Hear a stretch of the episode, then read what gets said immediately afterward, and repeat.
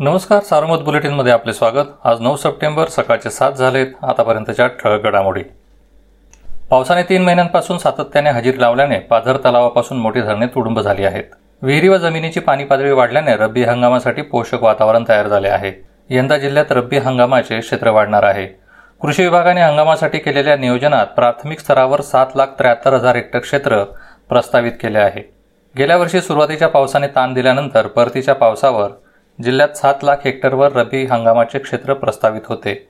यंदा पावसाची परिस्थिती सुरुवातीपासून चांगली असल्याने अधिक क्षेत्र प्रस्तावित करण्यात आले आहे. हे नियोजन प्राथमिक स्तरावरील आहे. त्यात वाढ होण्याचा कृषी विभागाचा अंदाज आहे. जिल्ह्यात करोनाबाधितांची एकूण संख्या सत्तावीस हजार एकशे नऊवर पोहोचली. मंगळवारी सहाशे पंचवीस बाधित आढळले. अकरा बळी वाढले. करोनाबळींची एकूण संख्या तीनशे एकोणनव्वद झाली. जिल्ह्यात चार हजार शेहेचाळीस सक्रिय रुग्ण आहेत. दरम्यान जिल्ह्यात आजपर्यंत बावीस हजार सहाशे चौऱ्याहत्तर जणांनी करोनावर मात केली.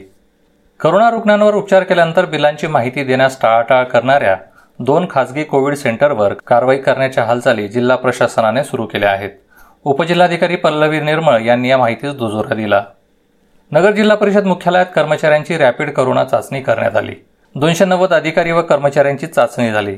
त्यापैकी चौघांना करोनाची बाधा झाल्याचे समोर आले. इंदोर आणि मालेगाव येथून गव्हाची पोते घेऊन बेंगलोरकडे जाणाऱ्या दोन मालट्रक चालकांना लुटण्यात आले होते. पिंपरी निर्मळ टोल नाक्याजवळ घडलेल्या या घटनेत एकाची हत्या झाली होती. या प्रकरणी आठ आरोपींना पोलिसांनी जेरबंद केले. ते सर्व कोलार येथील आहेत. नेवासा तालुक्यातील बेलपिंपळगाव तसेच परिसरातील घोगरगाव जैनपूर बेलपांढरी या भागात वादळी वाऱ्यासह झालेल्या पावसाने सुमारे दीड हजार एकर क्षेत्रावरील ऊस मका बाजरी सोयाबीन या पिकांचे नुकसान केले आहे. श्रीरामपूर तालुक्यातील पूर्व भागात या आठवड्यात सलग तिसऱ्यांदा झालेल्या वादळी पावसाने ऊसाची पिके जमीनदोस्त झाली. त्यामुळे मोठे नुकसान झाले आहे.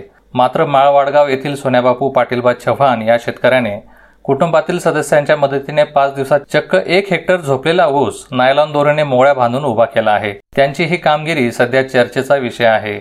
श्रीरामपूर कृषी उत्पन्न बाजार समितीच्या टाकेबान उपबाजारात विक्रमी कांदा आवक आहे. आवक वाढत असल्याने मोठी उलाढाल होत आहे. काल सात हजार तीनशे चार गुणी आवक होती. कांद्याला दोन हजार रुपये भाव मिळाला.